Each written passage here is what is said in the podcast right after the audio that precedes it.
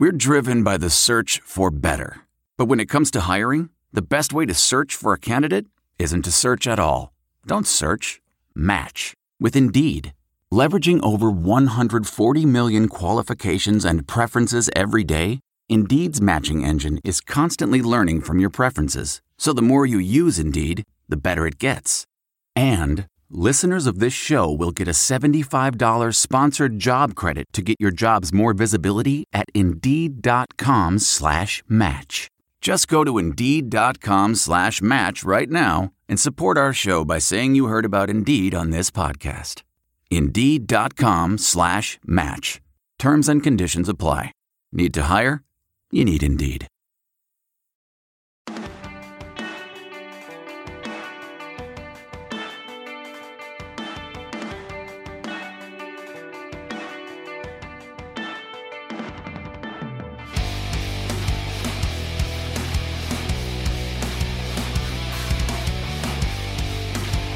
What is up, everybody? Welcome back to another episode of the Bootleg Football Podcast.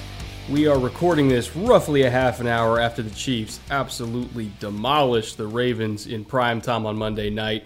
We're going to be recapping that game as well as a few titanic matchups that happened throughout the NFL this past weekend. Uh, I can't remember the last time we had so many potential playoff previews this early in September, but uh, it, it really did feel like a playoff weekend throughout the NFL and uh, I, I, can't wait to get into it. But before we do, I want to introduce my wonderful co-host EJ Snyder. Buddy, how you doing tonight, and what are you drinking? I am fantastic. As you said, we had a ton of great football in the NFL. We had the return of the SEC over the weekend, which for guys like me that concentrate on the draft is fantastic. But we have so much to talk about, so we should probably get into it. What am I drinking? I thought the Chiefs might have a pretty good night tonight. So I stashed a beer in the fridge a couple of weeks ago called Spin Cycle Red, and it is from the No-Li Brewhouse, which is short for Northern Lights, right over in Spokane, Washington. Really nice red ale, right in the middle at 49 IBUs, 5.75 on the alcohol. So you can drink this. I have a 22 of it, and I guarantee I will go through all of it because we have a lot to talk about. So, what are you uh, wetting your palate with tonight? Uh, I got a little bit of a smoky Coke over here. It's uh, the simplest, but one of the best drinks in my arsenal. It's basically a whiskey Coke, except instead of using bourbon or rye or you know whatever your normal whiskey of choice is, you use a real, really smoky Islay Scotch, like a Laphroaig 10, which is what I'm using tonight. Uh, and it it has all the best notes of a Scotch and Scotch and uh, with or yeah Scotch and Coke, I guess you would call it, but with that extra little smoke on the back end, and it's uh, it just kind of adds a little bit of complexity to a very simple drink that uh, that I don't really feel like I need to put a lot of effort into making at nine o'clock on a Monday night. So. or basically our YouTube cover image for every episode ever. Yes, yes, you'll see. Yes, that is a smoky Coke on the YouTube cover. There we go. If you're familiar with it, it's phenomenal. Uh, highly recommended. Uh, but before we get into these games from this past week, including the one we just watched tonight, we do have to get into our wonderful new segment called The Point After, where we recap all of the points that we missed from the previous week because we just didn't have time to or we didn't watch the games yet, uh, what have you. And uh, we do need to follow up on some tight end talk that we had last week. We got some comments about certain tight ends that we did not mention. And EJ, I want you to handle this one because you were you were definitely getting the brunt of it in terms of not mentioning uh, certain tight ends that that went off last week. Yeah, we got blasted a little bit, or tight ends that didn't go off last week. And this is kind of a caveat. We're going to couch it in terms of tight ends, but there's a lot that goes on every week in the NFL. And if you're watching the highlights of every game, or if you're watching the condensed replays of every game on Game Pass, you'll know that there's a, a ton of tremendous performances that fly under the radar. So if we didn't mention the tight end that plays for your team last week, we don't hate you and we don't hate the tight end. And it doesn't mean that they're bad. It's just that we didn't have time to crank through the entire roster of tight ends from the NFL. So just because we didn't bring somebody up last week doesn't mean they're terrible. And case in point, Kyle Rudolph's touchdown catch from this week. We didn't mention Kyle Rudolph at all. Does that mean Kyle Rudolph is a bad tight end? No, he's actually a very good tight end, and he had a just ridiculously sick catch in the oh, back oh, of the end zone this week. Crazy. Uh, yeah, I mean, to have that kind of body control at his size is amazing. So, in general, if we don't bring up the player that you love on your team, Jordan Reed was another one that we got a lot of comments about. How could you not talk about Jordan Reed's comeback? Look, Jordan Reed's a great player when he doesn't have concussions, and he is tearing it up because he's healthy again. That's great. We're not going to mention well, everybody was every healthy. Week. He he just got uh, hurt again. Oh God. Oh God. I know. I know. The He's, continuation again, of yeah, the continuation of Black Sunday from last week. It wasn't quite as it was certainly not anywhere near as bad this week with injuries. That was our big theme last week, but in general, if we don't mention the one player that had an amazing game from your team that week, it's just probably because we ran out of time. We're not doing 3-hour podcasts. I know some people would like it if we did, but that seems a little bit over the top. So we're going to try and keep it about an hour, hour and 15 when we leak over and know that we're seeing those plays, but probably not bringing up, well, definitely not bringing up every great play that happened in the NFL every week because there's just not time. Uh, speaking of not bringing up some great plays that uh, maybe we, we should really pay attention to from now on, Jeremy Chinn is he's he's having himself a great start to his career, and, we got some comments about not mentioning his. Honestly, you could argue he's one of the best defensive players on Carolina's defense already. Uh, and we got some comments asking why we weren't talking about him. Trust me, we've seen him. He's again, he, you could argue he's their best uh, nickel. You could argue he's their best corner. You could argue he could play their dime linebacker role better than anybody else on that team. Like he is flying all over the field. Now, I watched him yesterday because I watched the Chargers game live.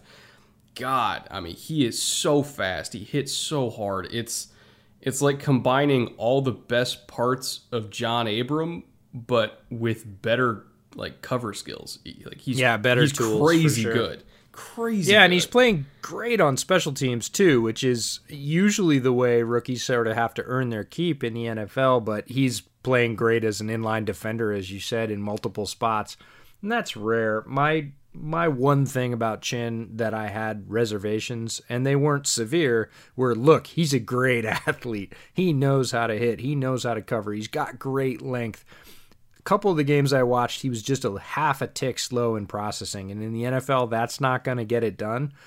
Matt Rhule's staff has done a great job of allowing him to play fast and simplifying his responsibilities, especially at a role like nickel that is typically more difficult to learn and has some more nuance. They've limited what he needs to do and said, just go do it, right? See it and do it. And we're going to keep your responsibilities to maybe three out of the five that you'll grow into and he is playing so fast and so hard right now. Uh, we see you, Jeremy Chinn. We just hadn't mentioned you, and that seemed like the perfect oversight to, to, to sort of clean up in the point after. Uh, one thing that we also didn't get to mention because I think we recorded the morning after uh, the the Monday night game. Uh, the Saints offense without Michael Thomas, and we, we saw this bear out against uh, the Packers in week three as well, but we, we didn't get to mention it in week two. The Saints offense without Michael Thomas is it's not the same thing. And when you have a, a quarterback like Brees, whose arm is not what it used to be, they can't really push the ball down the field with him anymore. So they have to have receivers that can dominate at the line of scrimmage and win quickly on releases in the short to intermediate passing game and win repeatedly against man coverage and just kind of get open on time for Brees to kind of work in rhythm. And they don't have anybody that can really do that. Uh, you know, we like Emmanuel Sanders, but he's not going to win with the same, you know, physicality and length at the line of scrimmage that Michael Thomas does to get open quickly. Uh, I think he's kind of more of a receiver that tends to get open later in the route when he's in space where he can separate, whereas somebody who gets open early in the route, like Michael Thomas, where like it is immediately, you know, you can throw him the ball in half a second, he's gonna he's gonna be winning. So they they don't have somebody who can do that for Brees right now. So the rhythm of the passing game is just completely thrown off. The only real passing threat I would say they have right now is Alvin Kamara, and if your best receiver is a running back, you're in trouble. So, like, I made a, a film room episode on Michael Thomas last year, and kind of the role he plays in that offense and how important he is. And I, I speculated last year that, you know, even if Brees was hurt, they would be able to survive, which they did with Teddy Bridgewater. But if Michael Thomas got hurt, I, I didn't think they could. And now we're seeing Brees is healthy and Michael Thomas is not, and their offense is it's really really struggling. So uh, I, I would put quotes around healthy. Uh, he Yeah. is healthy ostensibly, but his arm looks uh, a lot like It Philip looks Rivers' dead. arm. It It, looks looks dead. dead. early. It always looked dead. Well, not always. The last couple of years, it started to tail off. Certainly into the later games as it's gotten tired, and and well, it should. He has you know tens of thousands of reps on that arm, and just watching the highlights yesterday to really roll from the point after of last week to the sort of week three recap, I was really struck in the Sunday night game versus the Packers that the Saints offense is Alvin Kamara and the Saints offensive line. Like that is their whole offense right now. Um, Hill's not contributing a ton. Thomas is out. Sanders is getting a few catches. Brees cannot, as you said, push it down the field. It is the Alvin Kamara and Saints offensive line show, and a lot of times it just devolves into the Alvin Kamara show. And Yeah. case in point, little screen pass that went to Alvin Kamara.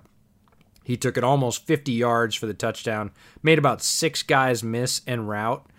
And that was all Alvin Kamara. Like that, you know, Brees got it out to him on a swing pass. He he maybe made three, four yards on the actual air yards of that pass. And all the rest of that run, patience, skill, speed, all Alvin Kamara. It is the Alvin Kamara show right now. And if Kamara goes down with an injury, God forbid, the Saints look like a four or five win team right now because their offense is just really nothing without him. And the Taysom Hill experiment is not working. That sort of needs to stop or, or move to the very back pocket of the play caller. It's the Alvin Kamara and the offensive line show right now, and that's largely it. No Michael Thomas and half of what you used to get in Drew Brees. It's Alvin Kamara all the time. Yeah, I mean, this is a problem they've had for literally multiple years because uh, if I think it was two or three seasons ago, they went down to Dallas when you know the Saints were, I think, in the in the first seed at, at that moment. You know, they were kind of in the driver's seat for the entire conference. They went down to Dallas for a primetime game, uh, and then Dallas just played dime. They put a corner on Kamara on third downs. They played really tight press with Byron Jones in the slot, and they doubled him with a safety over the top, and they had nobody else. They they had nobody else, and the Dallas defense, which was not very good that year, completely dominated a dominant Saints offense that season because they realized like they got two guys, they got two guys and nothing else, and now one of them is gone, and the other's having to shoulder an entire load and you know, God bless Alvin Kamara. He gave he gave it his all, but if you're giving up 37 points to Aaron Rodgers, one guy cannot match that. Like it's the days of, of New Orleans being in shootouts are over. Like, and they, they've been over for quite a while, and they really, really, really need Michael Thomas to come back. But with that being said, uh, let's talk about some games that happened more recently. In particular, one that happened within the last hour. Uh, how about that Chiefs Ravens game? Uh, the Chiefs did look in control kind of from start to finish, uh, even even with that early kick return touchdown for the Ravens. I don't think anybody really doubted the Chiefs' offense being productive uh, from start to finish. They looked just completely and utterly on fire, especially in the pass game. Mahomes was ridiculous. Um, there were defensive mistakes mentally all over the place for for Baltimore and Kansas City's the last team you want to make mental mistakes against because they will punish you. You know, even uh, on it was like a backbreaking third and 10 where just off the top of my head kind of coming up coming up with an example, uh, Mahomes scrambled for a, a first down on third and 10 and they ran a sim pressure. You know, Wink Martindale dialed up a sim pressure, and somehow three guys rushed into the A gap, and nobody was containing Mahomes on a four man rush. And it, how how does that happen? Like, there's no way he designed it that way. Somebody screwed up. Somebody was supposed to be looping around to the end to contain Mahomes so he couldn't get out of the pocket. Nobody did it. And so he got a free first down out of it. And that, to be honest, that probably ended the game. Like if they get a stop right there, Lamar gets the ball back. It's a one possession game. Maybe something can happen. But as soon as Lamar, uh, as soon as Mahomes scrambled and got the first down, the game was over. In my opinion, the game was over. So again, it was Yeah, and scrambled is scrambled. Will He put trotted. he waltzed right. There Yeah. was nobody. The full third of the field was open on that play, and he saw it. And he's smart enough to say, and you don't have to be that smart. Mahomes is a lot smarter than this as a quarterback, but he looked and went, oh, there's nobody over there for Literally about 15 nobody. yards. I can just start jogging, and even if they pursue, I'm going to be able to coast out of bounds past the marker. And he did, and like you said, that was backbreaking. But they kept making mistakes over and over and over again. Uh, it was Yeah, it was also- uncharacteristic. Yeah, and they also didn't make mistakes, right? The coverage on Hill earlier, that touchdown, like Marcus Peters is in perfect drape position. There's Yeah, but almost you know it's, it's Kansas City. They're going to get those. You know they're going to yeah, get those. no, I you fully agree that you can't can give play the the, best coverage. No, you cannot make extra reps or opportunities for KC. And it, look, the kickoff return was nice. It put him back in the game. It put him within reach. It kept him close. Kansas City kept their foot on the gas for most of the first quarter or at most of the first half. All their all their drives were productive. They created points. They definitely put Baltimore in a hole. And then an interesting thing happened. They kind of stalled out in the second half, and Eric Bieniemy was marching up and down the sideline after two or three drives that ended in, uh, you know, no points, uh, turning it over on downs. Bieniemy was marching up and down the sidelines, lighting into the offense, going, "Look, you guys need to execute." And after that, they came out and actually showed that they can do ball control offense, like clock control, ball control offense. Snap it within five seconds of the of the you know timer going to zero. Run the ball, grind it out. And if KC can do that, we knew they could do the other, right? Score points at will, throw it all over the field, have a balanced passing attack. If they can grind when the weather gets bad, oh, forget it. Like, what can't they do? And the answer is nothing. They can do everything. I would also, uh, on the KC side of this, I want to point out their play design, play designs, period, in the red zone are just second to none. The way that Andy Reid is able to scheme up ways to get linebackers in conflict, getting guys looking at the wrong thing. Um, the little shovel screen to a freaking fullback on the goal line. I, The no look shovel screen. the no look shovel screen, you know, Oh, throwing it to Eric Fisher on a tackle eligible. Like, it's one thing for for KC to be able to score from 40 yards out, but it's it's hard to score from two yards out, just because everything is so compressed, and their ability to scheme points and, and rely less on uh, you know, rely less on just kind of using beef to, to move the line of scrimmage from two yards out, which, to be honest, they don't really have an offensive line that's great at doing that, but they are great at using, uh, you know, misdirection and everything to create space for their guys to just break the plane by any means necessary. And so their, their play designs, especially within the five yard line, are just so on point every single week. And it, it, that also kind of ties into my earlier point about Baltimore making mental mistakes. But part of the reason why they were making mental mistakes is just because Kansas City and how they use motion, uh, how they use misdirection. You know, they, they almost kind of force you into mistakes sometimes. It's, Oh, it's early in the game, offense. Yeah, to that point, early in the game, I felt bad for Patrick Queen because Oh yeah, Andy Reid was toying with him early in the game. Andy Reid had an early game plan to put Patrick Reed in in compromise, in stress, and he did it to a T. He got it to the point where Patrick Queen, who's a very good linebacker, who we like a lot, who's very talented, played on a great team in college, was just guessing. He was mm-hmm. flat out guessing because he wasn't left with anything else. There's five playmakers on Kansas City's offense in any given play, and he was just kind of throwing his hands up, going for one. And Mahomes was like, "Oh, you're gonna go there? okay." And let it me was let me alter my shoulder at an impossible angle and hit the number two read. You know, Yeah, or number four. And that's the thing is the distribution was so incredibly equitable. Not only and that's the thing is KC is the whole package. Mahomes is amazing. Yes we know that. Everybody thinks mahomes could be plugged in in every other place and be just as amazing and the answer is no he couldn't He's got a great supporting cast. He has one of the best, if not the best, play caller going right now in the NFL that you just highlighted. It's everything. It's the play calling, it's the supporting cast, it's the pacing, it's Mahomes' unreal athleticism combined with all that.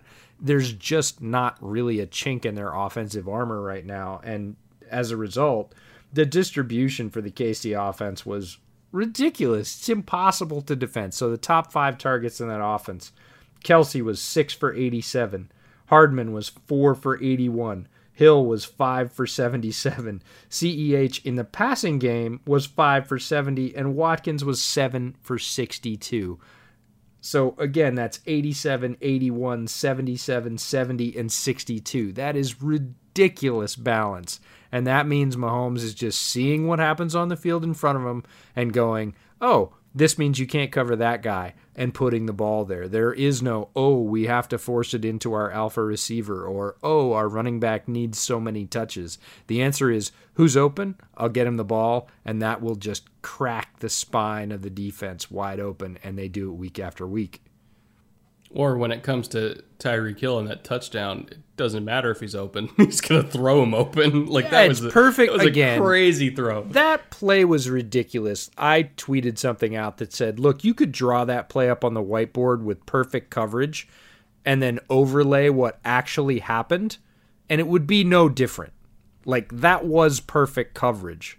And he threw the ball just over Marcus Peters' fingers right into Tyreek Hill, who is not the tallest receiver. Look, he can jump for sure, and he did on that play. But the the margin of error for Patrick Mahomes is like an inch. Yeah, And that's you just can't beat an inch. There's the old saying that, you know, perfect coverage doesn't beat the perfect throw. And we've seen it from quarterbacks like Aaron Rodgers, we've seen it from great deep ball throwers like Russell Wilson. Like the perfect throw, if they're perfectly covered, is still going to be completed. And that was a perfect throw for touchdown with a player in very, very good to great defensive position. And it didn't matter. Not to get too far on a tangent, but when it comes to quarterbacks with an air raid background, there was a very interesting segment um, on the Fox College Football pregame show with Urban Meyer and Graham Harrell, who's the uh, offensive coordinator for USC, air raid guy. Uh, used to play at Texas Tech under Cliff. I think it was Cliff Kingsbury was his coach. I don't know if that was still the Mike Leach days. Um, but so he was talking and they were kind of having a discussion about how spread quarterbacks are are, are wired to read defenses versus west coast quarterbacks versus uh, air raid quarterbacks. And they were going over a staple air raid concept from the mike leach offense which of course cliff ran and you know, mahomes has run a million times called y cross. And they were showing the read in terms of where the tight end is kind of settling himself in between defenders and how a typical pro style quarterback when they would see how the tight end is kind of adjusting his route there is no universe in the world that that they would be throwing that ball because they see a defender underneath him. Even with his head turned they see a defender underneath him. They see uh, you know a split safety look. Like they're, there's they would immediately move on. Whereas an air raid quarterback he sees a little patch of grass and he knows that his tight end, regardless of whatever the route is, is going to be running to that little patch of grass. And so he's trained to throw it to the grass. And if it's incomplete, whatever, you're throwing it high, it's incomplete. But if your tight end is on the same page as you, you know, you're you're basically playing backyard football out there. You throw it to the grass, you expect the guy to run to the grass, and it's going to be a touchdown. That's exactly what happened on that Tyreek Hill, where it's you know, even if that's not exactly the route called, he sees a little patch of grass in the back of the end zone. He sees the leverage of the route. He throws it with the leverage to the grass, and he trusts Tyreek to go up and get it. He threw it high. Obviously, he did. That is the wiring of an air raid quarterback to make that throw, where a lot of other quarterbacks would see that read and say, nope, hell no, not doing it. Pat does it. It's super funny that you say that because we're going to talk about a game in just a little bit between uh, the Falcons and the Bears. Yes, we are going to talk about that game. And on the game winning touchdown to Miller, Nick Foles went, Hey, if I have to cancel this play, run to the L. and Miller ran to the L and he hit him, and they win the game. Was that the one where he got lit up as he let it go? Yep. Oh, it's a great ball. Great Yeah, but he literally told Miller before the play, "Look, if I cancel out of this, run to the L, and I will throw it to the L."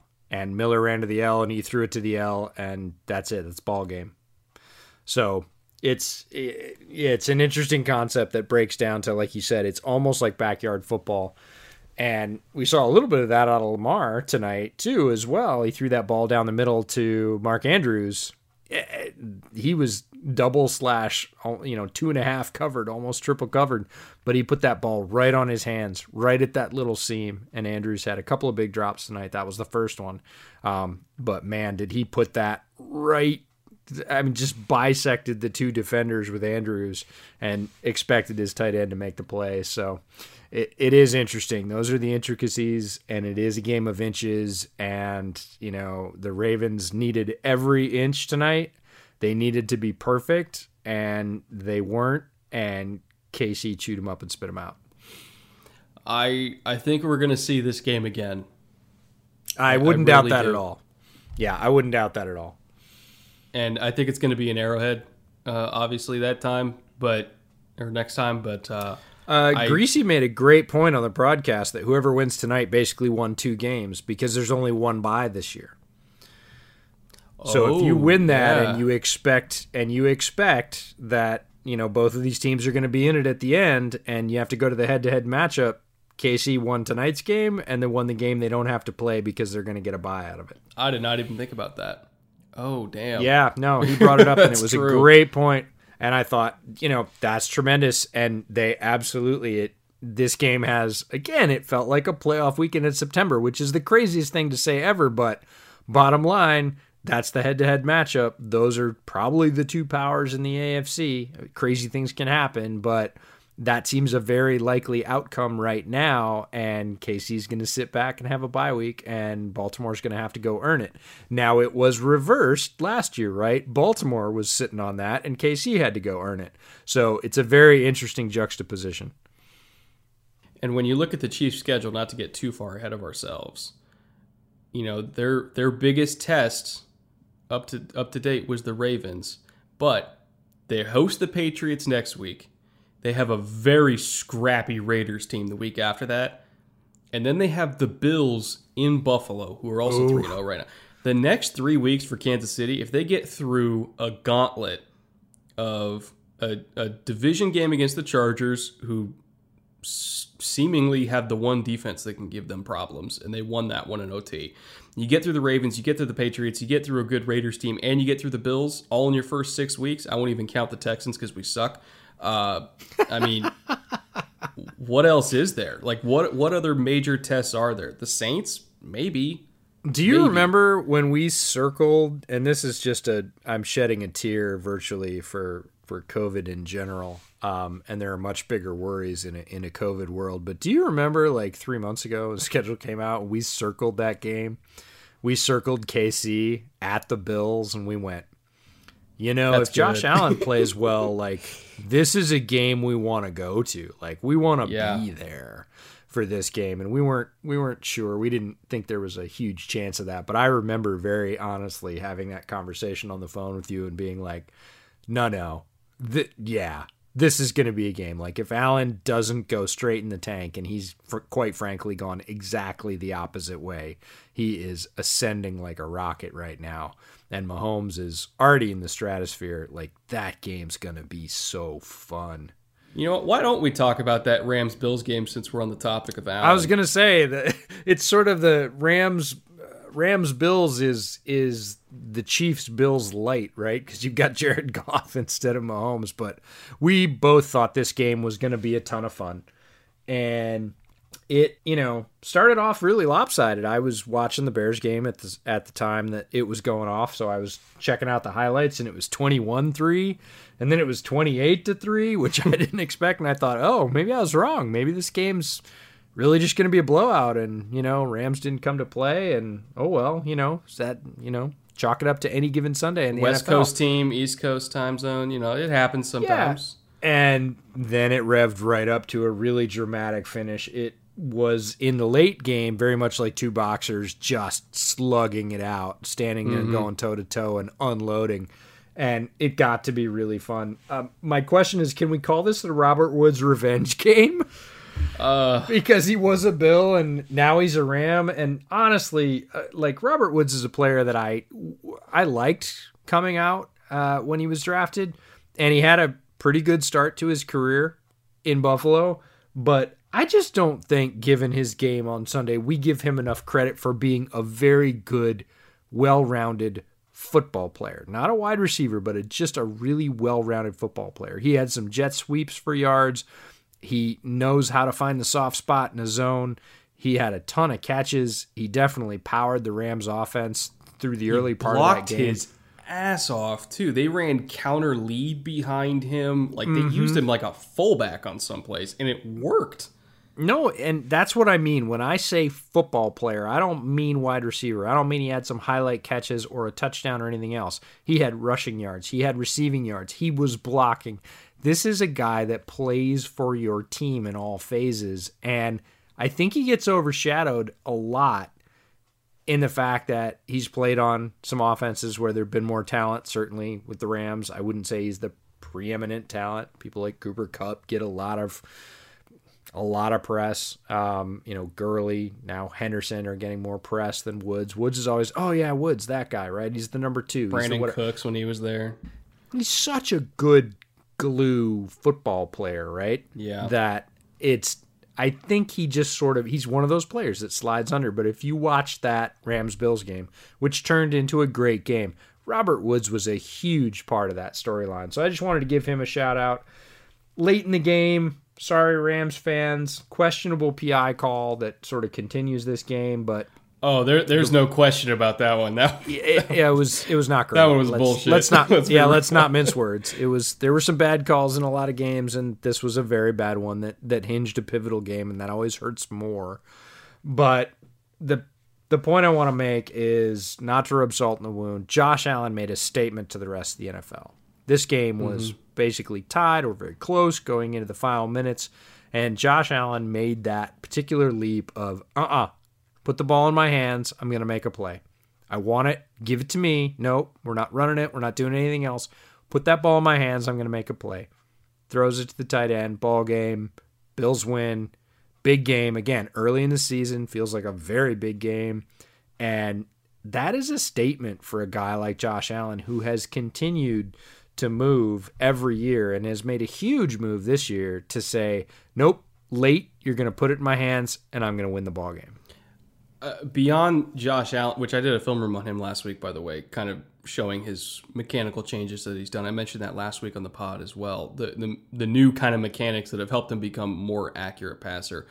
Um, beyond him being a more accurate passer, though, I think that Brian Daboll's play calling this year has been phenomenal in, in terms Off of the charts. Off the charts. his his sequencing, his designs, like it- it's I don't want to say it's very reminiscent of like a peak Josh McDaniels type performance for him as a play caller, but it, like it's pretty damn close. Like, It's close. Yep. um, and, and, you know, we, we talk so much about how coaching matters in this league, and it's not just about the talent on the field, but his ability to put all of his talent, you know, Stefon Diggs, John Brown, uh, you know, Beasley, Knox, Singletary, who had a great game. You know, he's contact balance incarnate, as I tweeted out during the game. He's, he's so talented.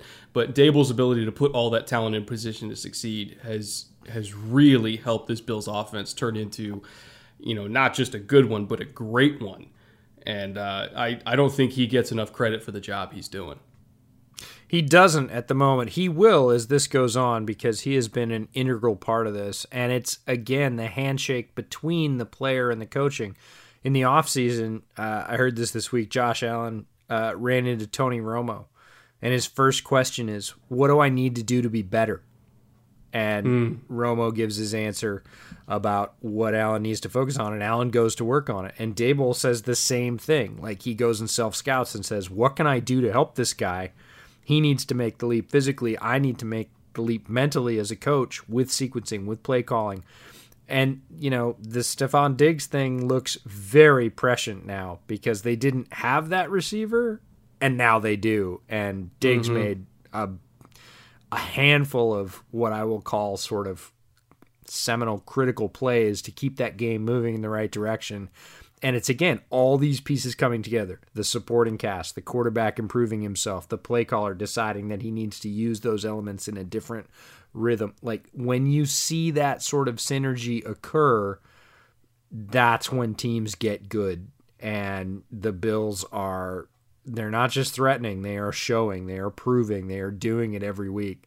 The Bills are getting good, and they're going to be a tough out all the way through the year. Speaking of really good play calling, really good play design, and being a tough out, they the Rams were down 28 to 3 with 8 minutes left in the third quarter. You know what their run pass balance was leading up until their final drive when when they took the lead uh, on a rushing uh, touchdown from Darrell Henderson? 14 runs, 14 passes. Perfect split. Oh, man. Nope, no panic. Stayed committed to the run because they knew, hey, we can rip off explosive runs. We can get 12, 15 yard chunks. We string a few of those together. Guess what? We're in the red zone. And once Sean McVay's in the red zone, he can find a way to get points. Their commitment to doing what they do well and not getting away from their identity. Keep in mind their percentage of plays, uh, their per- their rushing percentage out of total offensive plays is highest in the league right now, even over Baltimore. Like they run the ball literally more than everybody else. That is what their identity is. Whether they're in the lead or they're behind, they're going to run the ball because that's what they do. That's what keeps Jared Goff comfortable. That's what sets up all of their explosive passing plays because they make them look like all of their running plays. That's what sets up their screen game, in particular their play action screen game, which is the best in the league, in my opinion. Like their offense has to be run through the run game.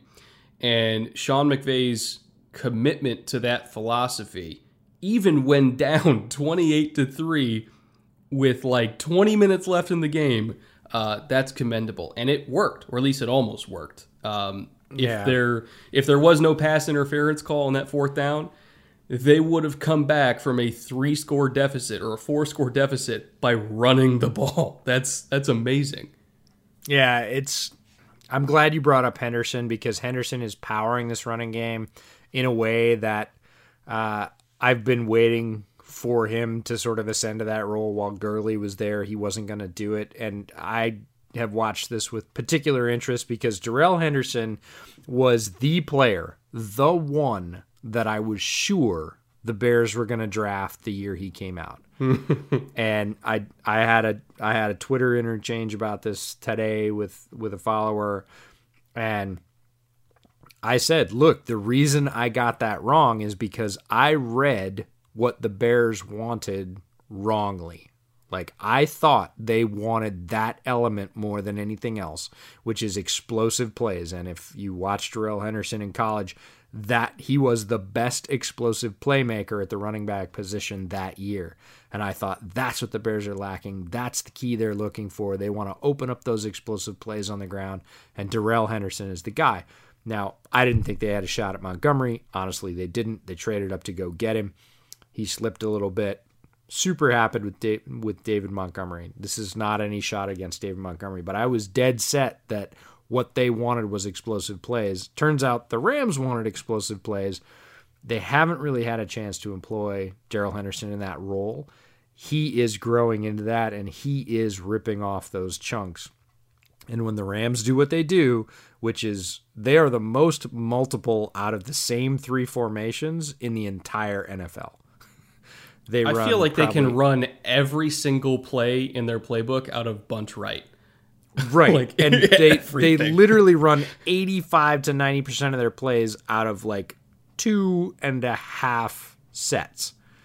And when you do that it's amazing. And again when you're powering it with the run as you said the run balance most people would not think of a McVay offense that way but you're absolutely correct it's run by that you need that running back who can rip off chunk yards and Darrell Henderson has started to emerge as that threat that I thought he was when he was drafted as a guy that can absolutely go get those yards and power an offense like that. And I'm happy for Henderson.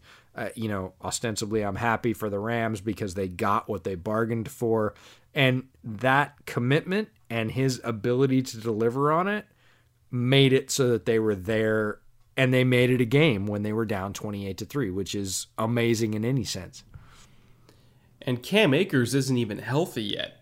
Imagine when Yeah, this rib injury. backfield yeah, imagine when this backfield gets fully healthy and you got Mm-hmm. Henderson who's super explosive, he's got juice, you got Akers as your backup, you got Malcolm Brown as your number three. They yeah, won't ever have to pass effective again. performer down the stretch. That's that is a luxury most teams don't have is to go fully two and a half or three deep. Going to Malcolm Brown, a guy that has produced when it's been on the line, and having you know Henderson, who is your rip guy, and Akers, who is your grind guy, and then Malcolm Brown on top of that. It's an embarrassment of riches having just gotten rid of Todd Gurley. Come on, that's Yeah. that's a lot of talent in the running back room. A lot of talent. Like this, this Rams offense is for real, and um, I, I think the fact that they put up what was it like 25 points or something like, or no, yeah, 20, 25 on uh, I think a very good Bills defense that had Tremaine Edmunds coming back and Milano coming back. Um, like that's that's tough sledding. It really is. So I, I think this Rams offense is for real. I think they're going to continue to be highly productive in the run game, and um, man, it's they're they're fun to watch. And I'm going to be doing a film room on them, by the way, and kind of some of the Bum, bum, concepts. bum. That they, I know, I know, self promo, but um, No, I love the self promo, but it's people are waiting for that, and they should be because it's going to be a lot of fun. especially with how they use motion, which is kind of the the main point of it, and, and how they kind of stole a little bit from Baltimore's run game and how they designed their offense tonight, notwithstanding, because they kind of got away from their identity, which was a mistake that Sean McVay used to make and now seemingly doesn't, is he doesn't get away from his identity. He uh, self scouted too. I mean, we talked about that with Brian Daboll, right? McVay went away after he got sort of embarrassed at the end of the season and went, huh, what do I need to do? He's a very sharp guy. And Ironically He- embarrassed by Baltimore. yeah, and he went, "Wow, I thought that was going to work and that clearly did not work in the final result. What do I need to do?" And we're seeing those changes, right? That the team that got embarrassed against Baltimore would not have clawed its way back against Buffalo in Buffalo. no, No. especially a red hot Bills team. Like that's this this is a even though they lost, uh, he said with asterisks all over the word lost. Um, this is a very good Rams team, and I, now that Arizona lost, uh, you know, because they got upset by the Lions, like this is a wide open NFC West. You know, the Seahawks are great. The Niners are kicking the shit out of teams with backups. Arizona's explosive. I legitimately have no idea who's going to win this division. It is downright outrageous how good it is. Did you see the differential between the NFC East and the NFC West?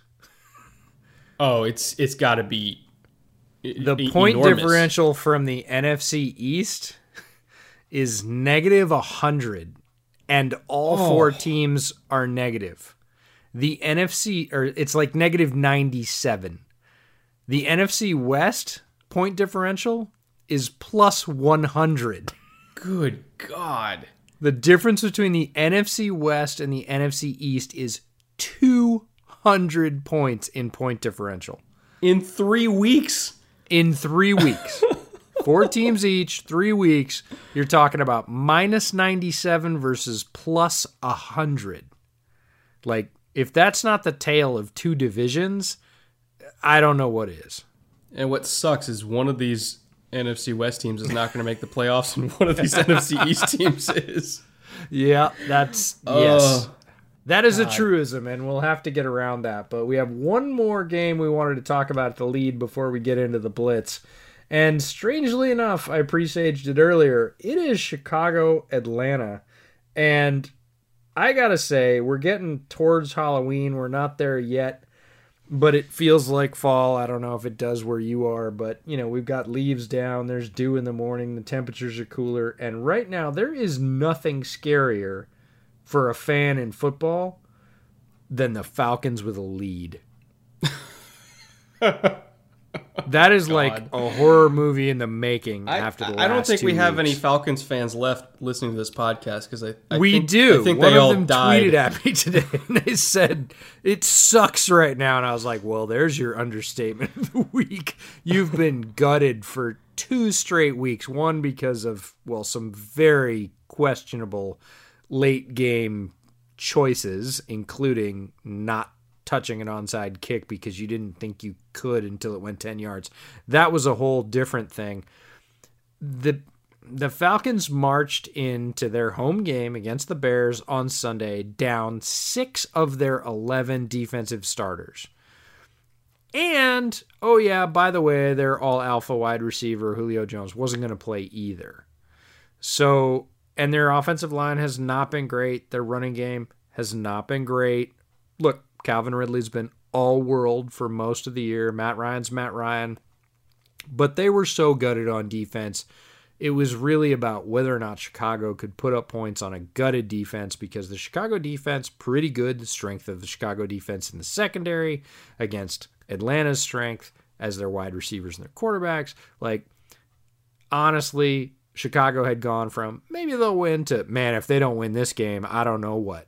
Well, two thirds of the way through this game, Chicago was struggling mightily to put up points. Atlanta was keeping with them. They were rushing the ball very effectively. I know I just said passing, but they were rushing the ball very effectively. And you get into the sort of final third of the game, and you're like, wow, Falcons are not only making it a game, they're kind of in control, and the Bears are struggling. And then the Falcons started to falcon, and that that's where we'll pick up our story. So here, here before we before we continue with them, I want to give you a little stat here. Oh, it's just a little the, stat. It's one, sure it's one of the craziest. I mean, it's a it's a big stat, but it's one of the craziest ones I've ever seen. So last week, the Falcons lost a game against Dallas that they statistically had a 99.9% chance to win. Oh God, I know what's this, coming. this week, they lost a game against the Bears that statistically they had a 99.1% chance to win. You know what the chances are of a team losing games back to back that are 99.9% and 99.1% chance to win? Infinitesimally small. One in 990,000. Basically yeah. a million if we're rounding up. One in a million. Literally a one in a million thing. In all likelihood, oh. we will oh. never ever see a team suck this much in back to back weeks in games that they should have won than the 2020 Atlanta Falcons. This is statistically damn near impossible. And yet, the team that once lost a Super Bowl after being up 28 to 3 managed to outdo themselves in back to back weeks. Unbelievable. It's staggering as an as a Falcons fan. I I you know, look, they have they have a point of reference in their division which is the Aints, right? You know, that they'd put the bags over their heads and say Aints on them and just leave the S off because the Saints were so bad at that point. Like the Falcons fans have a have a role model in their own division at this point. They it's gotta be so crushing. And I just want to say that like Dan Quinn is a better head coach than Adam Gase by a mile he it's not even close between those two.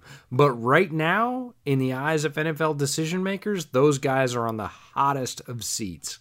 Like Gase can't win a game to save his life, and we kind of knew that anyways. But Dan Quinn's got a fairly talented roster, and oh man, he's just not producing with it. So the flip side of this yeah. coin is Mitch Trubisky has led the Bears to two and zero oh he is competing, we'll say valiantly in the Falcons game, but ineffectively as usual. He is not throwing up points. And Matt Nagy, the head coach of the Chicago Bears, makes a very gutsy call to pull a 2 0 starter in a game that is not out of hand and say, All right, kid, give me the ball, sit it down. We're handing it to Nick Foles. And what happened after that, uh, especially if you're reading the shade out of Chicago, was pretty remarkable. So I know you watched the last quarter of this game. What did you see as a change in the Bears after Foles takes the reins? It just kind of seems like they just started hitting on the big plays that they didn't used to hit. And that was just kind of my gut feeling when I watched it at first. And then I saw uh, the tweet from our buddy Jonathan Wood after the game, which kind of put some numbers to my gut feeling. And he said that, uh, quote, and I'm quoting him Chicago's passing game shows a really interesting split that Mitchell Trubisky has thrown 86 of 115 Chicago passes so far this year. That's 75% of all passes thrown, obviously. Nick Foles is responsible, however, for five of their nine explosive passes over 20 yards on the season. And that's just in one half of play. Not even a half of play. I think he came Not even a half, yeah. and he's already thrown for over half of their explosive pass plays. That in itself shows why, even though his completion percentage was relatively the same as Mitch, the fact that he was able to hit on explosive chunk plays and get this offense moving down the field, that's the difference. That's really, I mean, they were again, this was this was a game that they should have lost for all intents and purposes.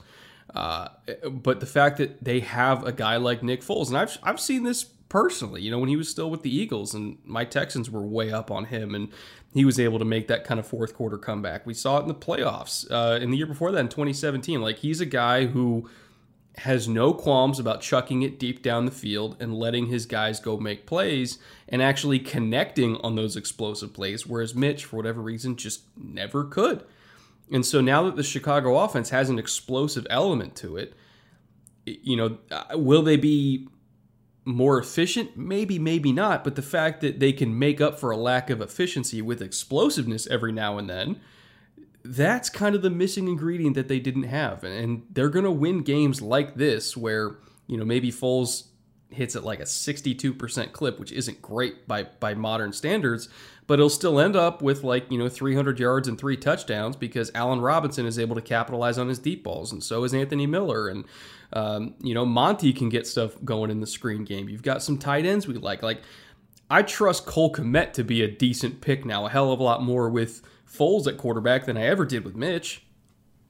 Yeah, and a couple of things you hit on a lot of the relevant points here that are going to get sort of regurgitated over and over again in Chicago media this week, but Foles is better at throwing the ball where yards after catch is possible. Mitch is terrible at that and he routinely makes guys reach for screens, uh, throws the guy, throws behind his guy on a crosser, meaning he has to go to the ground and make the catch. That's it for the play.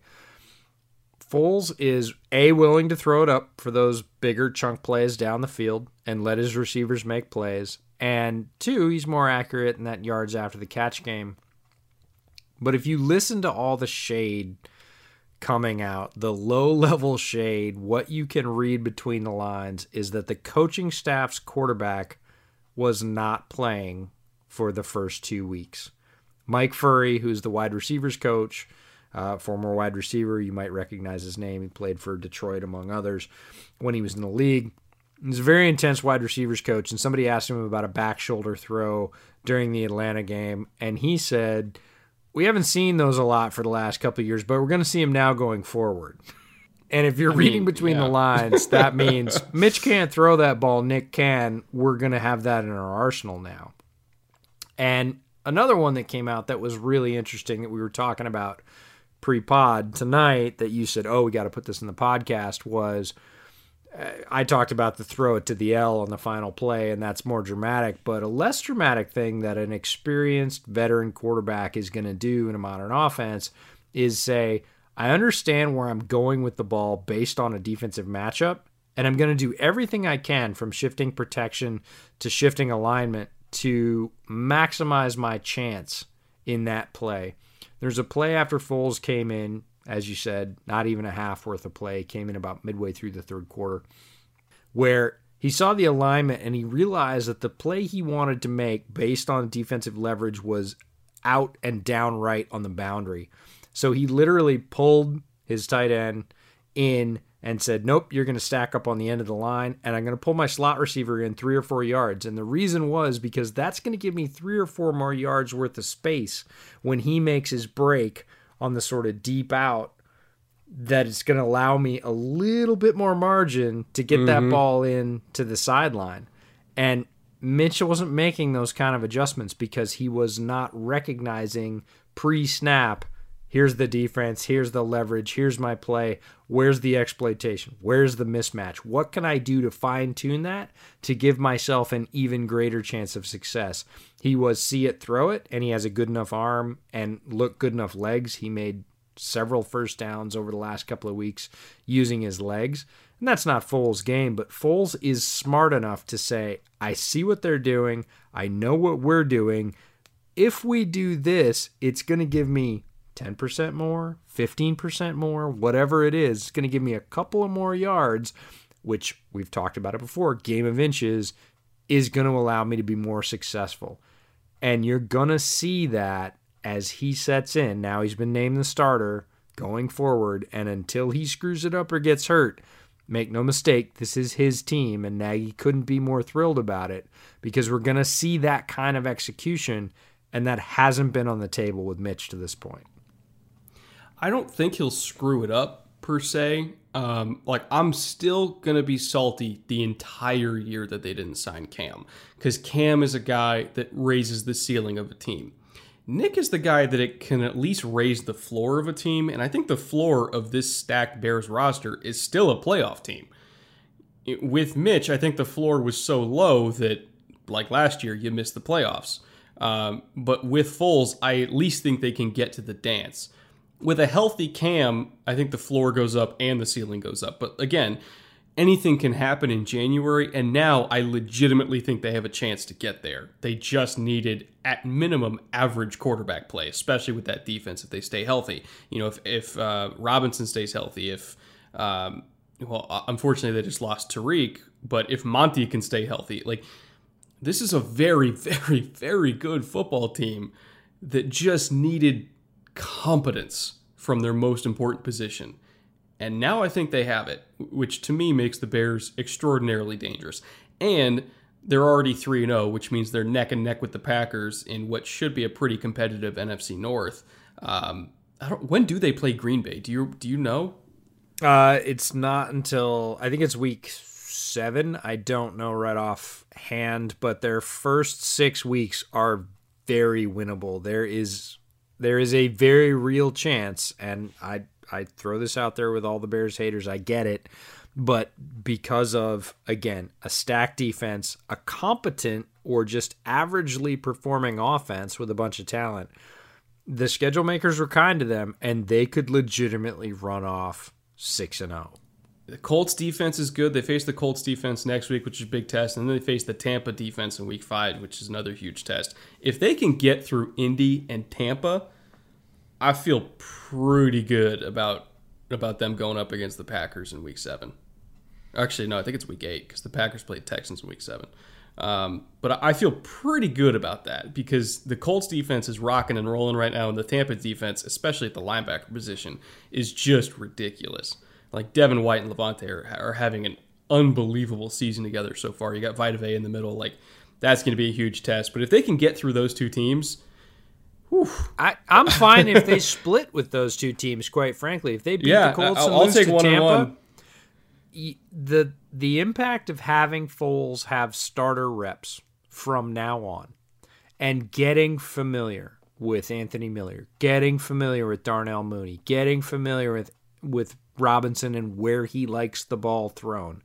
Um, making sure that the mesh with Montgomery is right where he needs it to be, understanding the line and protections, and talking to Cody Whitehair all the time about what do you want me to do here? This is what I see. What do you see? That can't be underrated, and that's going to build week over week. That kind of synergy, as long as Foles stays healthy and stays in the lineup, is going to come due in week five, week six, week seven, and on down the line. They're just going to get better. He came in without starters reps late in the third and won a game that they had no business winning, and quite frankly, left two extra touchdowns on the field. The Bears under Nick Foles could have five touchdowns right now, which is insane considering he's played a quarter and a half. So all of this is going to build going forward, and the outlook is certainly brighter than it was before a couple of days ago. You mentioned a name that I totally forgot to bring up, and that's Darnell Mooney. I, I saw a tweet. I can't remember who made it. I, I, think it might have been you that made the tweet where mm. we don't we don't know when it's coming, but it's coming. There's going to be a Darnell Mooney game where that dude rips off 150 yards because he's got juice.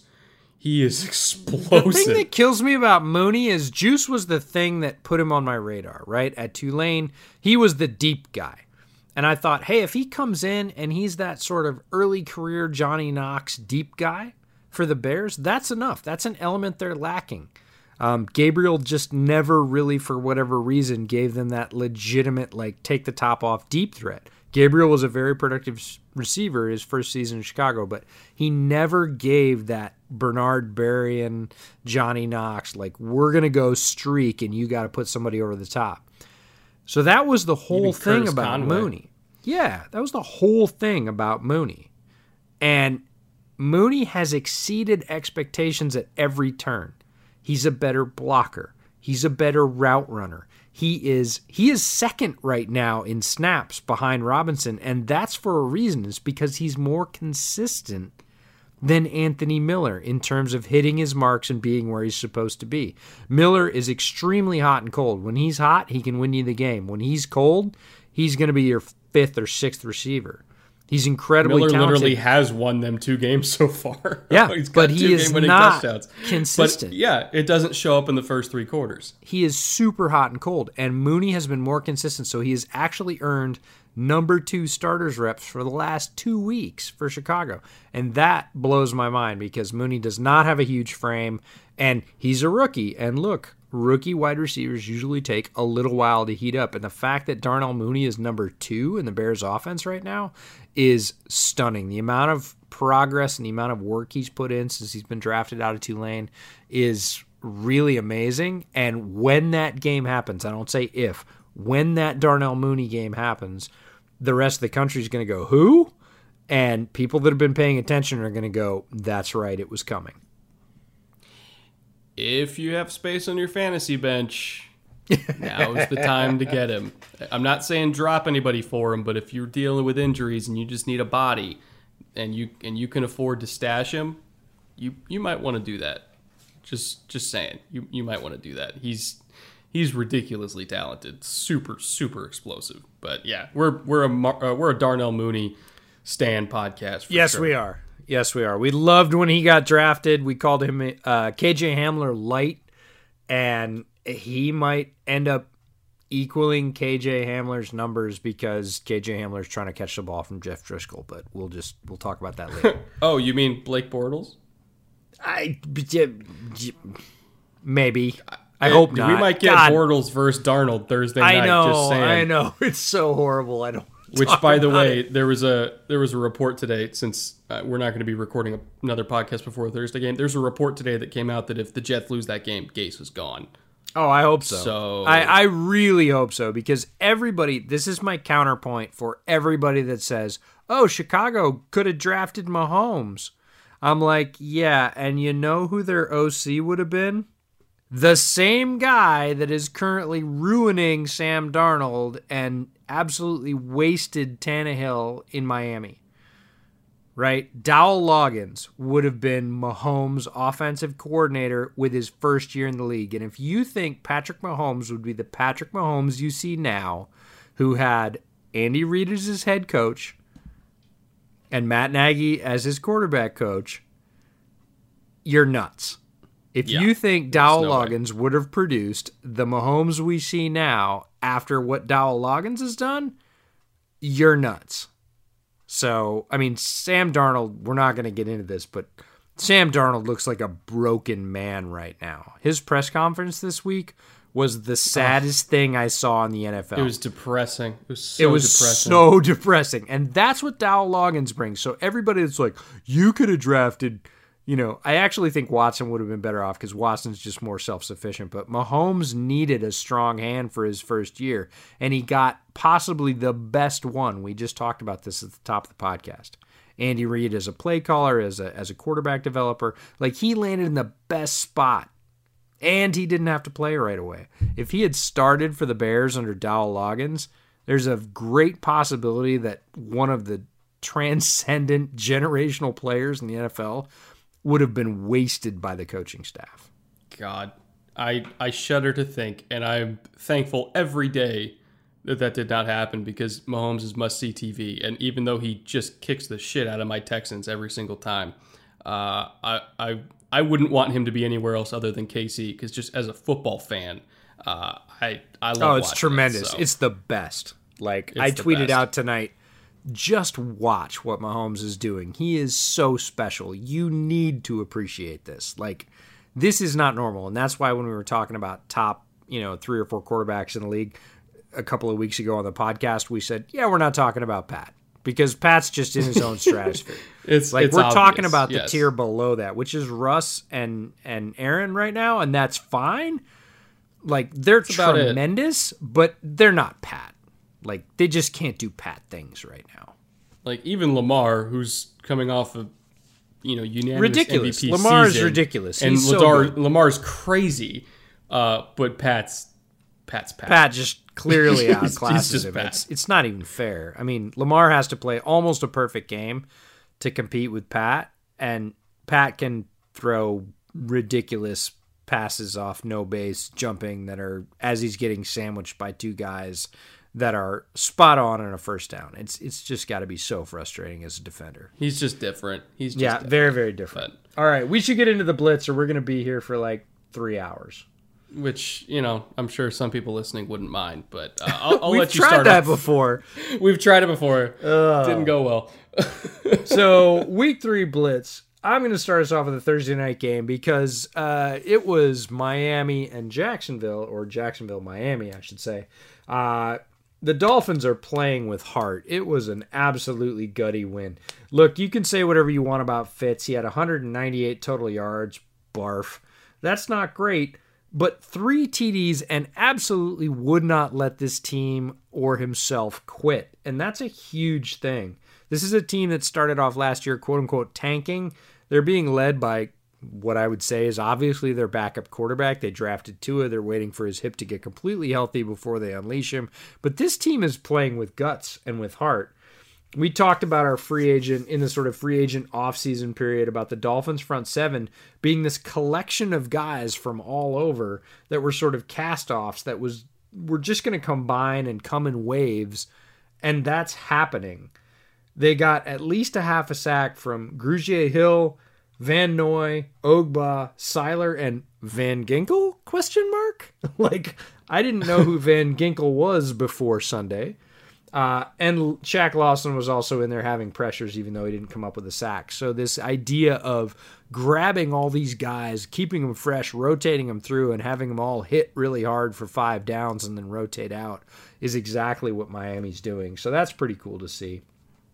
James Robinson, last week on the podcast, I said he was quote unquote the truth.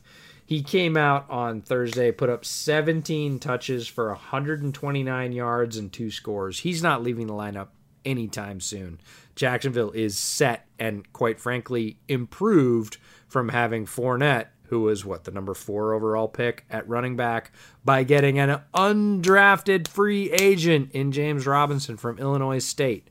Anytime anybody tells you that you need to draft a running back high, just hold up like Philip Lindsay, James Robinson. Like it happens often enough. You can get production from that position, and they are getting it out of James Robinson and then some. My favorite stat from Thursday's game is that he had more receiving yards in Thursday's game than he had all of last season. I think he had 82 receiving yards on Thursday. He had 80 in his senior season. So Wow. yeah, good times.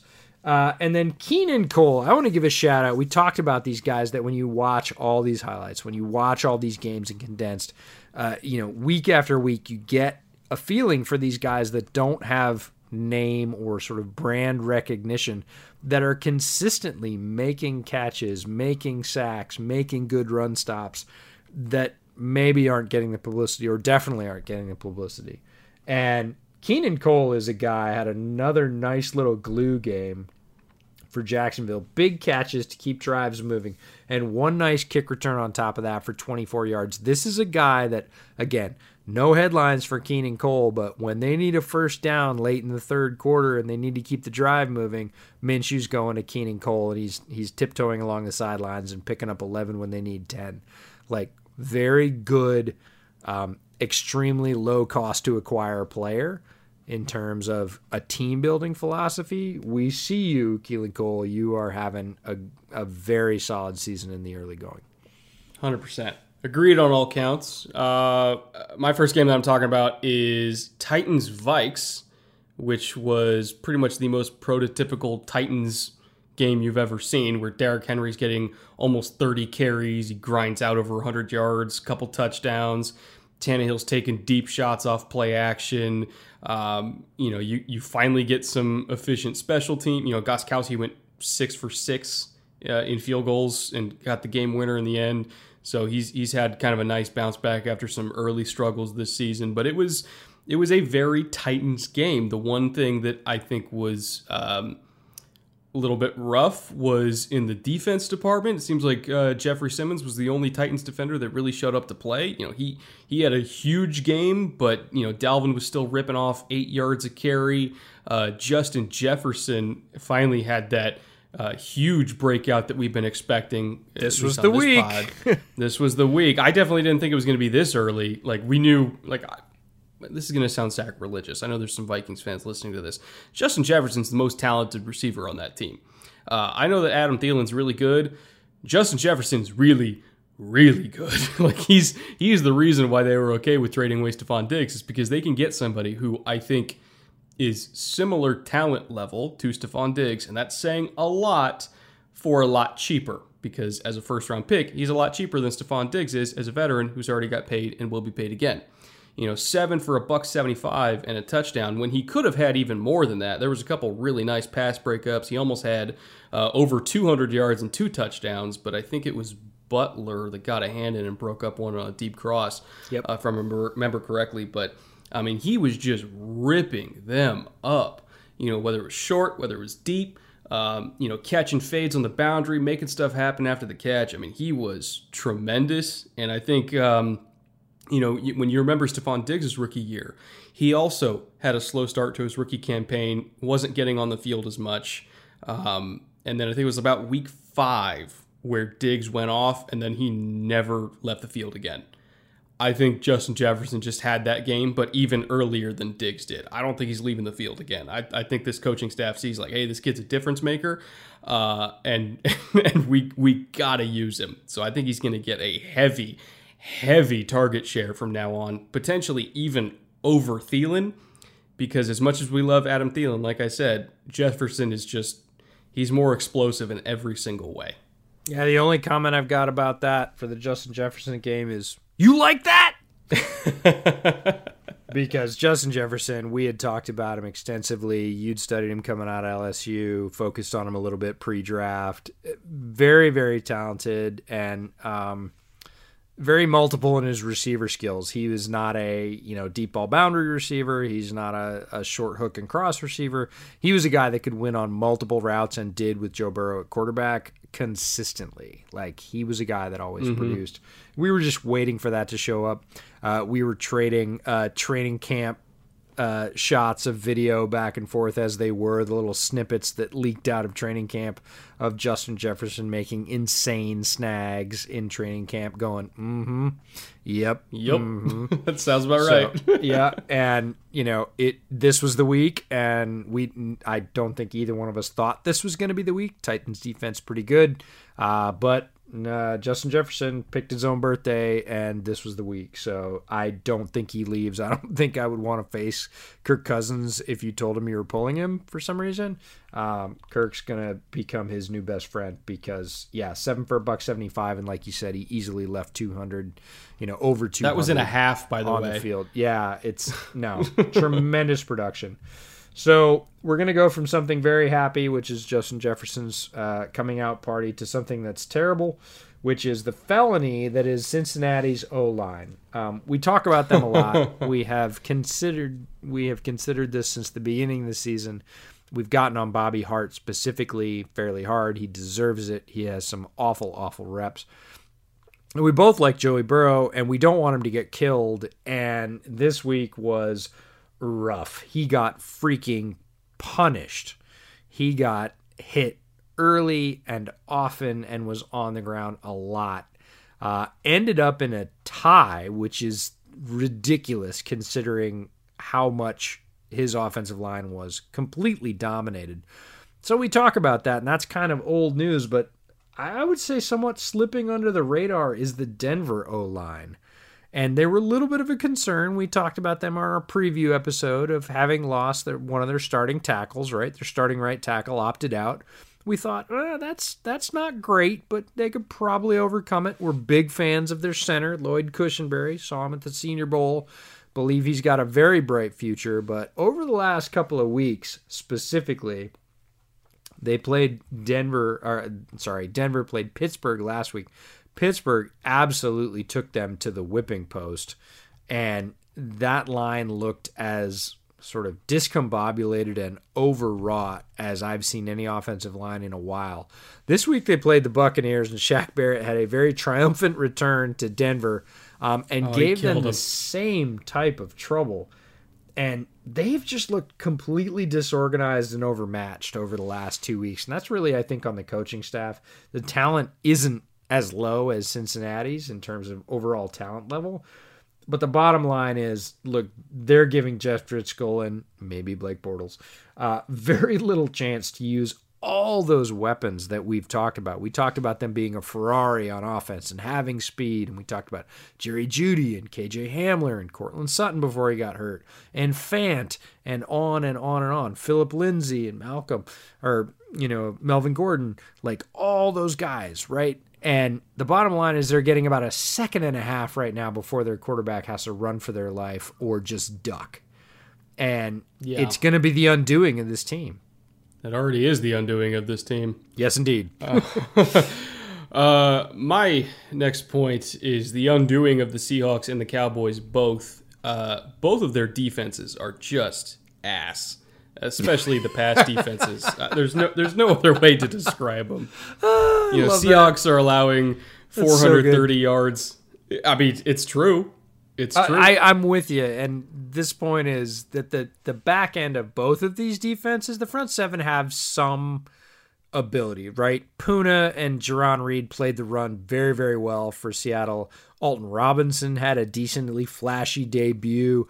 All that's great, but if you throw the ball deep against medium to deep against either one of these defenses right now, it's free yards.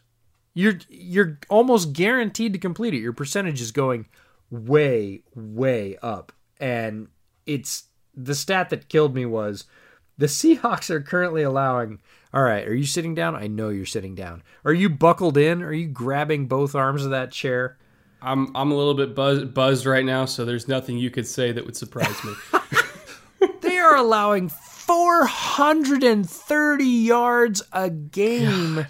through the air, not total. We're not talking about total defense. We're talking about just passing. 430 yards through the air for the Seahawks.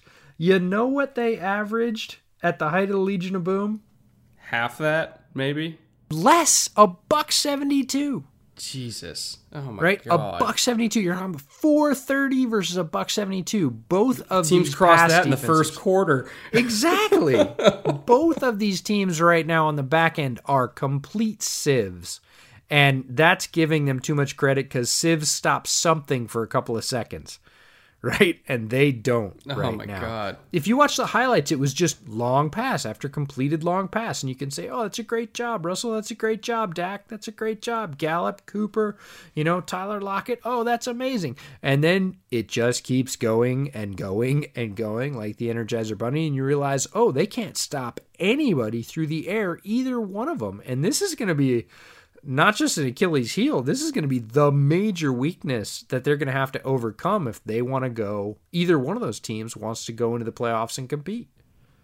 But what's really weird about it, Quinton Dunbar is a really good corner. Quandre Diggs is a really good free safety. Jamal Adams is a transcendent strong safety. Bobby Wagner is one of the greatest coverage linebackers of all time.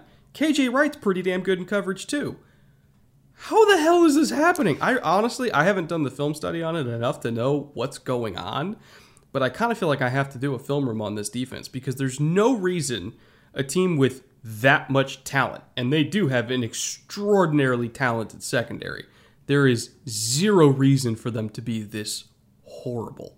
I fully agree, and the Cowboys have a decent amount of talent in their secondary as well. It's not as good as the Seahawks, but it's certainly more talented than what they're putting up in terms of stats right now. They are an very easy out in the back end of that defense right now, and it is that's rough. That's not the kind of thing in the passing NFL that you can compete with. Yeah, I don't know. It's I, I, I really do have to do an episode on this just because I never thought I didn't even like this was one of the things that I just didn't even think was possible. Like 500 yards a game. No, if you told me with all that talent, especially after the Adams trade, that they would be putting up four and a half hundred yards or allowing four and a half hundred yards through the air, I would have laughed you off the podcast. And here it is. Like, this is the difference between a roster and what happens on Sundays. And it is stark. Like, just watching those replays, it was very stark that neither one of those teams ended up in a shootout 38 31, both bunch of points from both teams. But man, the passing was just a free fire zone on both sides. It was crazy. Yeah. Anyway, before this blitz becomes definitely not a blitz at all, what's your Yeah. next point? Oh, no. I wanted to talk a little bit about the Chargers. And Austin Ekeler and Joshua Kelley might not be the two names that come to mind if you're thinking of top running back tandems in the league. And I'm not saying that they're the best. What I'm saying is they are extremely productive right now, and a lot of people are probably not giving them their due. Uh, Austin Ekeler had 23 touches for 143 yards and a TD. Joshua Kelley had a very nice 8 for 43. That's 5.4 per touch. That's a very good running back combo right now, and almost nobody would bring them up in that conversation, but they are getting it done. Again, Austin Ekeler got paid. Joshua Kelley was a guy we were high on at the Senior Bowl who we thought could come in and contribute as a second or third running back. He has looked extremely good through the early season. And while we're at it, and I realize this may be a sore subject, Justin Herbert played really well for a guy in his second NFL start. He was 35 of 49, put up 330 yards, kept him in contention, one TD and one pick. Agreed, they didn't beat the Panthers, but that was largely not his fault. I well, the the pick before halftime, uh, it was a, it was a bad pick. I- I'm not gonna lie. It was a Justin I'm Herbert with you, type. but you know, second NFL start. second NFL start, but he he threw it into a hand corner against cover three, which is something you should never ever do, and he paid for it. It's a bad pick. Uh, Tre Boston almost got him twice. Boston Mm-hmm. almost got him on a pick six on a crossing route that he just threw behind his man. It was just a bad Speaking of, did you notice that Donte Jackson's pick, the one that that did get completed as an interception, if you want to say it that way, like Jackson looked really fast on that return. oh my god, he was flying. I was like, was whoa! flying. I had no idea Yeah. that Donte Jackson ran a four three in pads, but it sure looked like it. He accelerated Yeah. like a shot.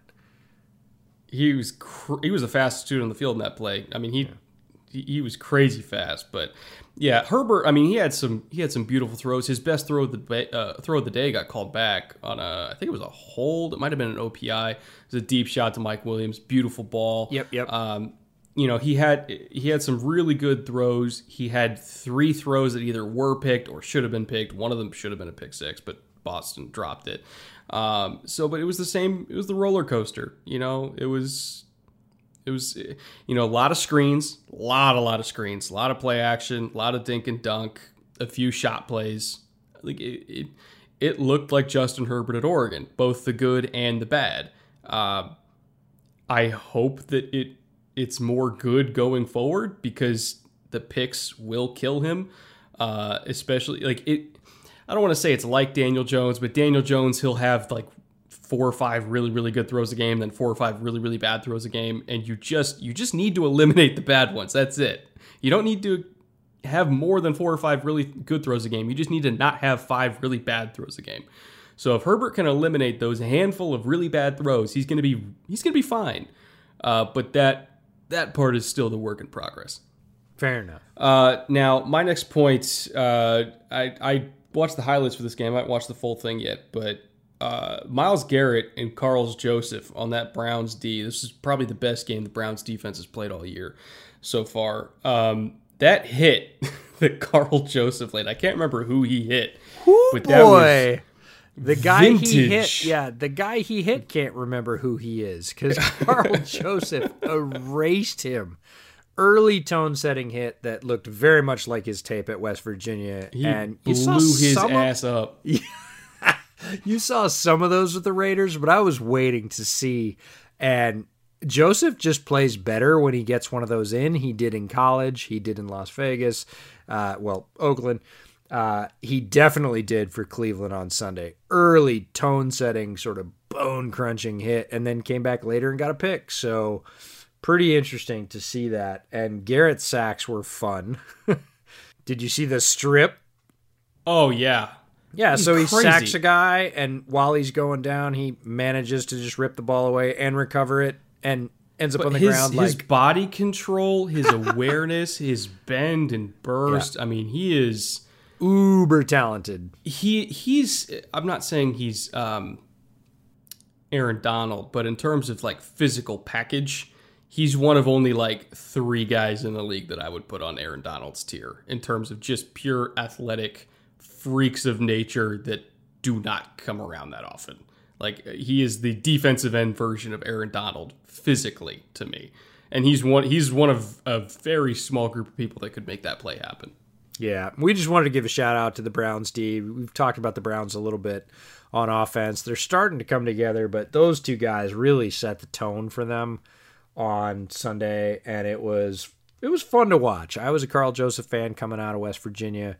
Uh, Myles Garrett obviously was on everybody's radar coming out of college. Um, has had his ups and downs, but they are rounding into form, and that defense is is putting pressure on people at, at the front level and the back level.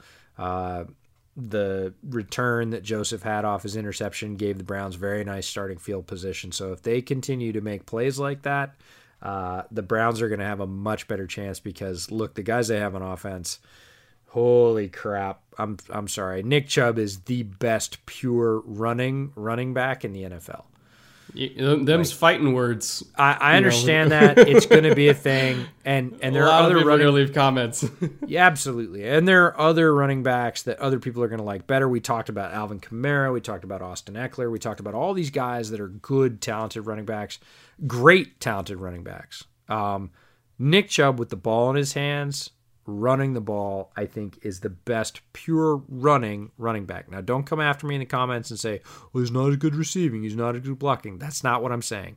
I'm saying as a runner, Nick Chubb does some ridiculous things on a week in, week out basis. And maybe it's not a completely well rounded game. Definitely not so much as some other running backs, but in terms of just being a pure runner, you'd be hard pressed to find anybody that makes more plays just on the ground than Nick Chubb does. He is so good running the football. I don't disagree.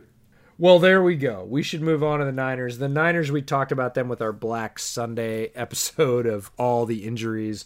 Um, seemingly with half the team on IR, including many stars, they demolished the Giants. Yes, I know it's the Giants. Still, there are so many teams that would have come out and been in a shootout with the Giants and been like, well, half our team's on IR. What do you want? Coaching matters. Drafting matters. Shanahan and his staff just reloaded and crushed them 36 to 9. Uh, they just reloaded and rolled. We saw Brandon Aiyuk's first touchdown in the league. I thought you'd be excited about that. But the bottom line here is San Francisco didn't stutter. They had no Kittle, no Bosa, no Garoppolo. Like they just came out and ripped and didn't miss a beat. And that is why coaching matters in the NFL because teams that are not well coached, like, oh, I don't know, the Giants or the Jets, would have come out and gone, well, our stars were hurt. What did you want us to do?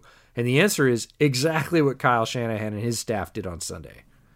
Also, um, Daniel Jones. Oof.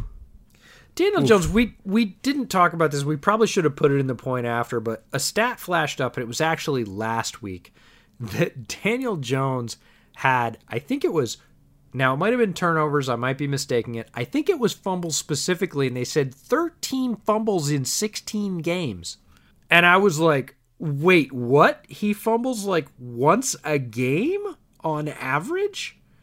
At this point, it might be even more than that. Did you know that in the Super Bowl era, no starting quarterback ever has had more turnovers per game than Daniel Jones?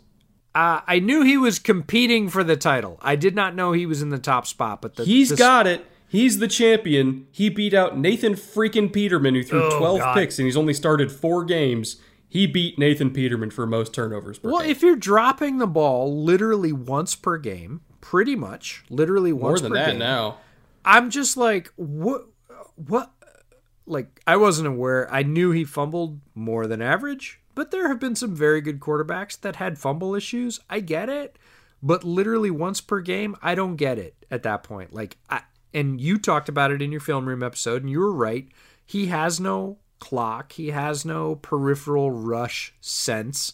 He just doesn't quote unquote feel the rush and that's going to contribute to the ball getting knocked out of your hands. I get it, but that kind of consistency on a negative stat, whew, boy, that's I I just don't know how you stomach that as an organization. Uh, it. I mean, but this time next year, I think we might see Trevor Lawrence in blue. Just saying, we're we're, we're on that trajectory. Could be. because the Giants are They're bad. They're real bad. they're really bad. Yeah. But uh, let's talk about something good, which is another yet another bounce back week for kickers. I know I mentioned Gostkowski. Uh, going six for six on the day with the game winner. You had Slye from Carolina going five of five because that Chargers red zone defense is really stingy and just would not let the Panthers in for most of the game. But still, if you have a strong kicker that's reliable, guess what? They put up points. They won. Uh, you know they they are. uh, I think kickers are more of a difference maker for offenses that are what's the word less reliable you know it's one thing Average? to have average you know Yeah. the ones that are not going to be able to punch it in consistently like say carolina um, you know tennessee obviously i think is a good offense you know with henry and you got Tannehill who's dealing but they were also struggling in the red zone and for for a team that isn't Kansas City, for a team that isn't you know say Baltimore or Seattle, you know, for a team that doesn't have an extremely hot quarterback with a great offensive play caller that that's really gonna uh, you know have your team being elite in the red zone, having a great kicker like Gostkowski or or Slye this week that can still at least get you points reliably and not have you waste possessions is key for winning a football game because most football games are won uh, with less than seven points difference. So again, you you cannot be affording to miss field goals and uh, big ups to those kickers that were able to kick a lot this week and still go perfect. Yeah, when you go back to the highlights, it's just like, and he kicked another one, and he kicked another, and he kicked another one. And specifically with Gostkowski, had some very notable struggles in the first week of the season, and a lot of times teams have a very short leash. Look, Mike Vrabel knows Gostkowski from his time in New England, and he stuck with him, and it paid off for him this week. Six of six, that's a career high. Even from his time in New England, Gostkowski's never hit six of six. So big difference maker. And look, you're going to win a few games ugly, and kickers are going to help you do that, right? You're not going to get that perfect, oh, all four of our first possessions turned into touchdowns and then we waltzed to a win. It's going to be the grinded out late, and, you know, both of those games were largely decided by the kickers. So Well, Matt Rhule look at the gets Rams his- game. yeah, They they they missed a 52 yarder and that ended up being the difference in the game. Absolutely. Kickers know, are going to get you a matter. winner too. Absolutely. Every year. And Matt Rhule can contribute his, you know, totally attribute his first win in the NFL to his kicker, five for five. So pretty, pretty good for them. Um, I am pained to bring this up as a Bears fan, but the Packers almost hung another 40 burger on a team for the third straight week. They missed by three points. They hung up 37 points on the Saints, and the Saints' defense is not a bad defense. The Packers' offense is just humming, and the scary part is they did it without Davante Adams, who's a top probably three wide receiver in the league. If you ask all the other wide receivers, um, Davante Adams is a guy that a lot of guys try and emulate his game. Aaron Rodgers is killing it. Allen Lazard stepped in, had a massive game, went off six for 146 with a TD, including a 72 yarder.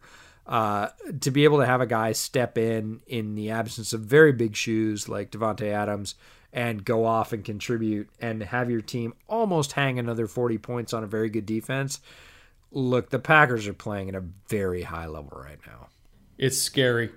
I just wish their defense could frickin' tackle because their offense is good enough to, to win the game almost by themselves. Um, my last point is sticking with the NFC North. We got to give the Lions some credit. You know, they they really hung tough. They pressured Kyler, an emphasis on the word pressure, into three picks. A couple of them were pretty bad picks by Kyler, but he was under duress for a lot of that game. They were underdogs going into it. They were able to upset a very hot Arizona team. Uh, if I remember last year, the the Lions Cardinals game was was a weird one too. I think it ended in a tie. They did. Uh, they so, tied. I actually ended up getting a cover bet at the end of the year because they tied. Yeah. So these these these two teams, regardless of how good or bad they are, kind of play each other tough. It's weird. Uh, but yeah, Detroit was a huge underdog by like seven points, and and they they got it done. Um, Jonah Jackson, who I mentioned a couple weeks ago, he's just continues to be a stud. He's really good in pass protection. Only four pressures in 120 pass blocking snaps. That is that's elite right there. That's elite numbers, especially for a rookie. Um, just really, really, really solid guard. Uh, Okudah, uh, he had a little bit of a rough week last week, but he got a huge pick undercutting DeAndre Hopkins on a deep cross. Again, that was one of those kind of bad picks that Kyler threw, but uh, big ups to him for for kind of bouncing back after a, a rough a rough week two and you know putting his stamp on that game because those picks were honestly the difference in the game. And uh, yeah, I got to give all the all the credit in the world to the Lions um, this season. If they dropped this game against Arizona, this season was probably going to be over for them, to be honest, because I, I wasn't sure they were going to be able to crawl out of a hole, especially in this division where you got two other teams that are already 3 and 0. Uh, that was a massive, massive win that potentially could have saved them for the rest of the year. So, uh, but yeah, that'll wrap up the blitz for the week. Um, any closing thoughts for you, EJ? A uh, couple of quick ones. Keep an eye out for the new bootleg logo. We're pretty proud of it. Uh, it's showing up pretty much everywhere. We spruced up the YouTube page. If you uh, watch slash listen to the podcast on YouTube, we've got the new banner and the logo up there. It should be displaying on all the podcast outlets now too. Uh, keep an eye on Twitter as some of your favorite football writers and analysts will be getting their custom bootleg shirts in the mail. Uh, you might see that pop up uh, over the next few weeks. So uh, look for the one that you like the most because we'll be putting up a store here over the next few weeks so you can get your very own bootleg merchandise. Uh, what do you got going on for Film Room? You you you presaged a couple of them. Yeah, so I'm I'm working on one on the on Sean McVay's kind of tweaked running game right now and kind of how it relates to the passing game and kind of motions and how they use that. So that should be coming out I think Wednesday, probably Wednesday night knowing me. I was going to uh, say so Friday. yeah, well, contractually it has to come out on Wednesday. So Oh, so it's coming out on know. Wednesday. Okay. okay. Uh, so 11:55 p.m. on Wednesday night, let's just say that. Yeah, I, I don't know what the hell I'm doing the week after that, so I'm open to suggestions. If you have any comments uh, or at least ideas for uh, for week four film room, feel free to leave them in the comments because I am wide open for the next topic. And thank you very much to everybody who has been listening, who has been watching, who has been interacting with us on Twitter. Lots of good ideas from you guys, lots of points for the point after, things we missed, or questions about, hey, what do you think? I even got some draft questions this week about, hey, what do you think about a quarterback? If this guy bombs out, do you think this team will draft him? A little bit early for that, but I'm absolutely open to it we appreciate all the interaction. We appreciate all the guys and gals out there listening, um, writing in, um, putting comments on YouTube. All that stuff's fun for us. We try and interact with it as much as we can when we're not producing all this great content. Uh, but in the meantime, you can of course follow Brett on Twitter or on the Film Room. Uh, you can follow me on Twitter at the Draftsman FB or on my other podcast, Bears Over Beers. We're having some fun there with a three and zero oh team that we didn't expect. Uh, but until then, uh, we're going to be watching for week four because if it's anywhere near as much fun or jam packed as week three, we might just pass out from exhaustion. No, not really. We're professionals. We have endurance for this kind of thing, but we will see you next week. So uh, listen up, and we will see you soon. Later.